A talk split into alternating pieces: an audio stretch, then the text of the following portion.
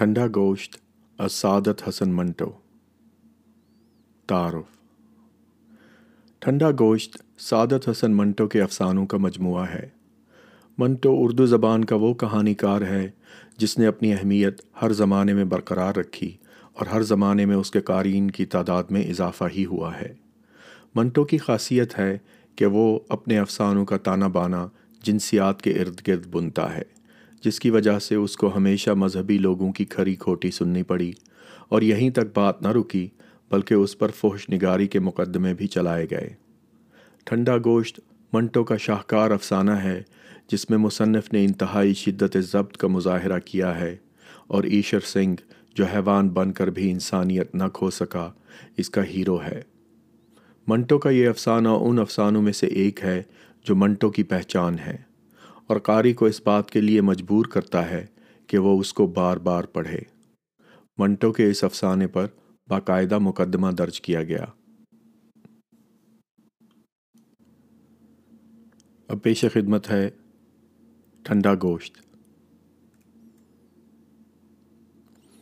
ایشر سنگھ جو ہی ہوٹل کے کمرے میں داخل ہوا، کلونت کور پلنگ پر سے اٹھی۔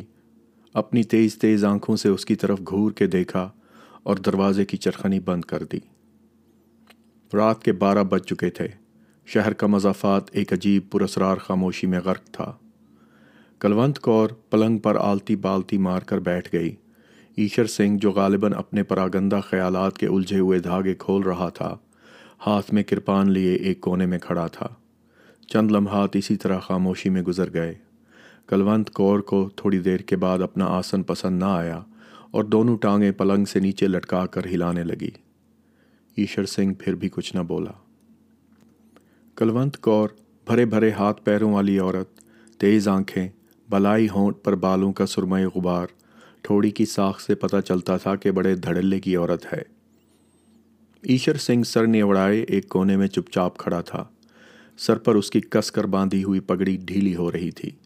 اس کے ہاتھ جو کرپان تھامے ہوئے تھے تھوڑے تھوڑے سے لرزاں تھے، مگر اس کے قد و قامت اور خد و خال سے پتہ چلتا تھا کہ وہ ایک مضبوط نوجوان ہے۔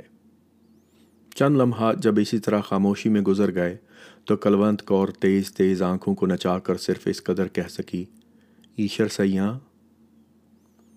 ایشر سنگھ نے گردن اٹھا کر کلونت کور کی طرف دیکھا، مگر اس کی نگاہوں کی گولیوں کی تاب نہ لا کر منہ دوسری طرف موڑ لیا۔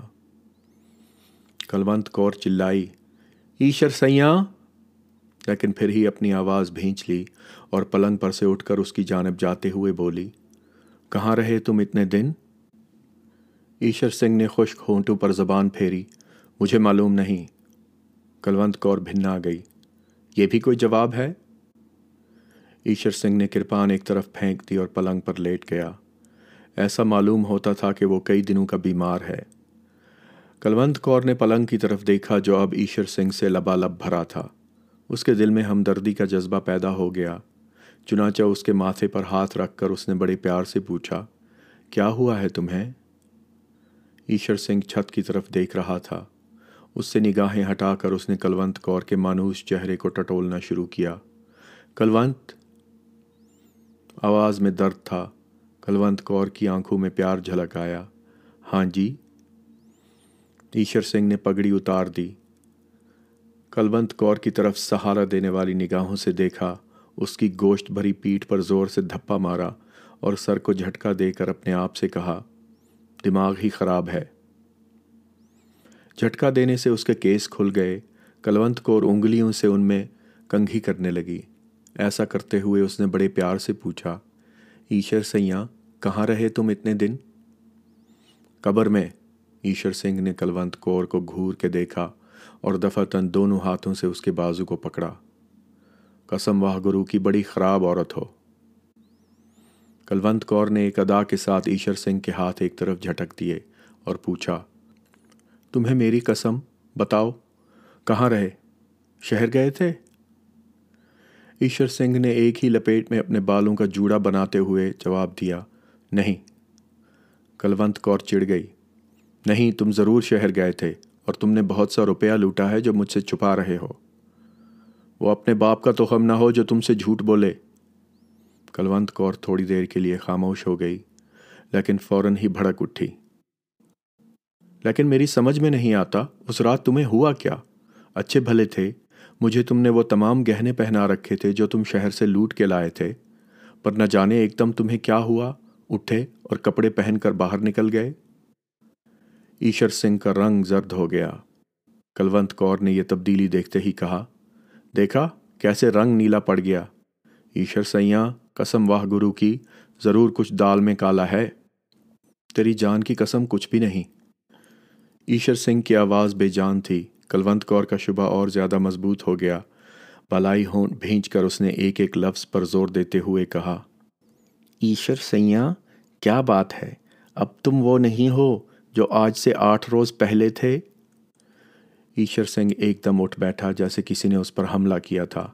کلونت کور کو اپنے پاس چارپائی پر بٹھا کر کہا، کلونت، میں وہی ہوں۔ لیکن وہ شکایت کرتی رہی۔ تم اس رات باہر کیوں چلے گئے تھے؟ جہنم میں۔ بتاؤ گے نہیں؟ کوئی بات ہو تو بتاؤں۔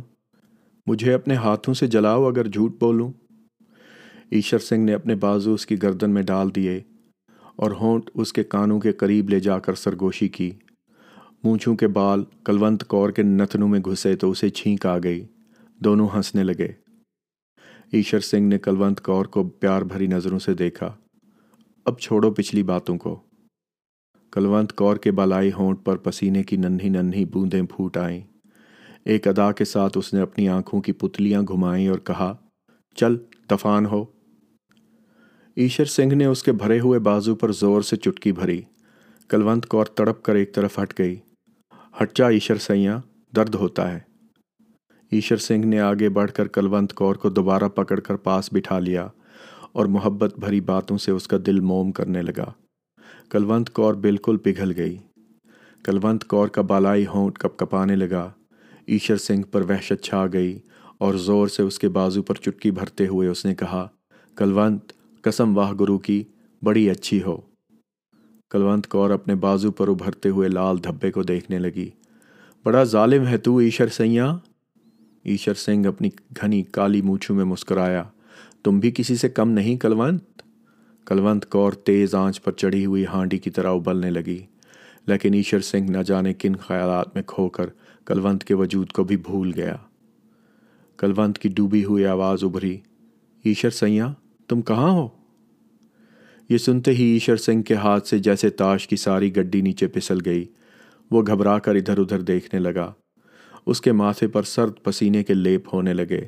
کلونت کور نے اسے راغب کرنے کی بہت کوشش کی، مگر ناکام رہی۔ تو وہ جھلا کر پلنگ سے نیچے اتر گئی اور غصے سے نتنے پھلا کر بفرے ہوئے انداز میں کہا، ایشر سیاں، وہ کون حرام زادی ہے جس کے پاس تو اتنے دن رہ کر آیا ہے اور جس نے تجھے مجھ سے چھین لیا ہے؟ ایشر سنگھ نے پلنگ پر لیٹے لیٹے سرد آہ بھری۔ کلونت کور غصے سے ابلنے لگی۔ میں پوچھتی ہوں، کون ہے وہ؟ کون ہے وہ؟ کون ہے؟ ایشر سنگھ نے مردہ لہجے میں جواب دیا، کوئی بھی نہیں کلونت، کوئی بھی نہیں۔ کلونت کور نے اپنی کمر پر ہاتھ رکھ کر ایک عزم کے ساتھ پوچھا، ایشر سیاں، میں آج جھوٹ سچ جان کے رہوں گی؟ کھا واہ گرو جی کی قسم، کیا اس کی تہ میں کوئی عورت نہیں؟ ایشر سنگھ نے کچھ کہنا چاہا، مگر کلونت کور نے اس کی اجازت نہ دی۔ قسم کھانے سے پہلے سوچ لے کہ میں بھی سردار نہال سنگھ کی بیٹی ہوں۔ ٹکا بوٹی کر دوں گی اگر تو نے جھوٹ بولا۔ لے، اب کھا واہ گرو کی قسم، کیا اس کی تہ میں کوئی عورت نہیں؟ ایشر سنگھ نے بڑے دکھ کے ساتھ اس بات میں سر ہلایا۔ کلونت کور بالکل دیوانی ہو گئی۔ لپک کر کونے میں سے کرپان اٹھائی۔ میان کو کیلے کے چھلکے کی طرح ایک طرف پھینکا۔ اور ایشر سنگھ پر وار کر دیا۔ آن کی آن میں لہو کے فوارے چھوٹ پڑے۔ کلونت کور کی اس سے بھی تسلی نہ ہوئی تو اس نے وحشی بلیوں کی طرح ایشر سنگھ کے کیس نوچنے شروع کر دیے۔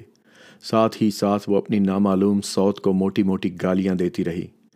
ایشر سنگھ نے تھوڑی دیر کے بعد نکاہت بھری التجا کی۔ جانے دے اب کلونت، جانے دے۔ آواز میں بلا کا درد تھا، کلونت کور پیچھے ہٹ گئی۔ خون ایشر سنگھ کے گلے سے اڑ اڑ کر اس کی مونچھوں پر گر رہا تھا۔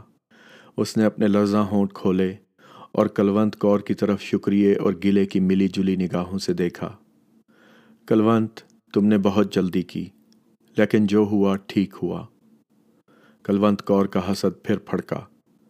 مگر وہ کون ہے تمہاری لگتی؟ لہو ایشر سنگھ کی زبان تک پہنچ گیا۔ جب اس نے اس کا ذائقہ چکھا تو اس کے بدن پر جھجری سی دوڑ گئی۔ اور میں اور میں چھ آدمیوں کو قتل کر چکا ہوں۔ اسی کرپان سے۔ کلونت کور کے دماغ میں صرف دوسری عورت تھی۔ میں پوچھتی ہوں، کون ہے وہ حرام زادی ایشر سنگھ کی آنکھیں دھندلا رہی تھیں۔ ایک ہلکی سی چمک ان میں پیدا ہوئی اور اس نے کلونت کور سے کہا، گالی نہ دے اس معصوم کو۔ کلونت چلائی۔ میں پوچھتی ہوں، وہ کون ہے؟ ایشر سنگھ کے گلے میں آواز رند گئی۔ بتاتا ہوں۔ یہ کہہ کر اس نے اپنی گردن پر ہاتھ پھیرا اور اس پر اپنا جیتا جیتا خون دیکھ کر مسکرایا۔ انسان بھی ایک عجیب جانور ہے۔ کلونت کور اس کے جواب کی منتظر تھی۔ ایشر سیاں، تو مطلب کی بات کر۔ ایشر سنگھ کی مسکراہٹ اس کی لہو بھری مونچھو میں اور زیادہ پھیل گئی۔ مطلب ہی کی بات کر رہا ہوں، گلا چرا ہے میرا۔ اب دھیرے دھیرے ہی ساری بات بتاؤں گا۔ اور جب وہ بات بتانے لگا تو اس کے ماتھے پر ٹھنڈے پسینے کے لیپ ہونے لگے۔ کلونت، میری جان، میں تمہیں نہیں بتا سکتا میرے ساتھ کیا ہوا۔ انسان بھی ایک عجیب چیز ہے۔ شہر میں لوٹ مچی تو سب کی طرح میں نے بھی اس میں حصہ لیا۔ گہنے پاتے اور روپے پیسے جو بھی ہاتھ لگے وہ میں نے تمہیں دیے۔ لیکن ایک بات تمہیں نہ بتائی۔ ایشر سنگھ نے گھاؤ میں درد محسوس کیا اور کراہنے لگا۔ کلونت کور نے اس کی طرف توجہ نہ دی اور بڑی بے رحمی سے پوچھا، کون سی بات؟ ایشر سنگھ نے مونچھوں پر جمتے ہوئے لہو کو پھونک کے ذریعے سے اڑاتے ہوئے کہا، جس مکان پر میں نے دھاوا بولا تھا، اس میں سا، اس میں سات آدمی تھے۔ چھ میں نے قتل کر دیے اسی کرپان سے۔ جس سے تو نے مجھے، چھوڑ اسے۔ سن، ایک لڑکی تھی بہت ہی سندر۔ اس کو اٹھا کر میں اپنے ساتھ لے آیا۔ کلونت کور خاموش سنتی رہی۔ ایشر سنگھ نے ایک بار پھر پھونک مار کے مونچھوں پر سے لہو اڑایا۔ کلونت، میں تم سے کیا کہوں، کتنی سندر تھی۔ میں اسے بھی مار ڈالتا، لیکن آہ، میں اس کی معصومیت کا شکار ہو چکا تھا۔ کلونت کور نے صرف اس قدر کہا، ہوں۔ اور میں اسے کندھے پر ڈال کر چل دیا۔ راستے میں کیا کہہ رہا تھا میں؟ ہاں راستے میں نہر کی پٹڑی پر درختوں کے سائے تلے میں نے اسے کندھے سے اتارا۔ یہ کہتے کہتے ایشر سنگھ کی زبان سوکھ گئی۔ کلونت کور نے تھوک نگل کر اپنا حلق تر کیا اور پوچھا پھر کیا ہوا؟ ایشر سنگھ کے حلق سے بمشکل یہ الفاظ نکلے۔ لیکن لیکن، اس کی آواز ڈوب گئی۔ کلونت کور نے اسے جھنجھوڑا۔ پھر کیا ہوا؟ ایشر سنگھ نے اپنی بند ہوتی ہوئی آنکھیں کھولیں اور کلونت کور کے جسم کی طرف دیکھا، جس کی بوٹی بوٹی غصے کے باعث تھرک رہی تھی۔ وہ وہ مری ہوئی تھی، لاش تھی، بالکل ٹھنڈا گوشت۔ کلونت، مجھے اپنا ہاتھ دو۔ کلونت کور نے اپنا ہاتھ ایشر سنگھ کے ہاتھ پر رکھا، جو برف سے بھی زیادہ ٹھنڈا تھا۔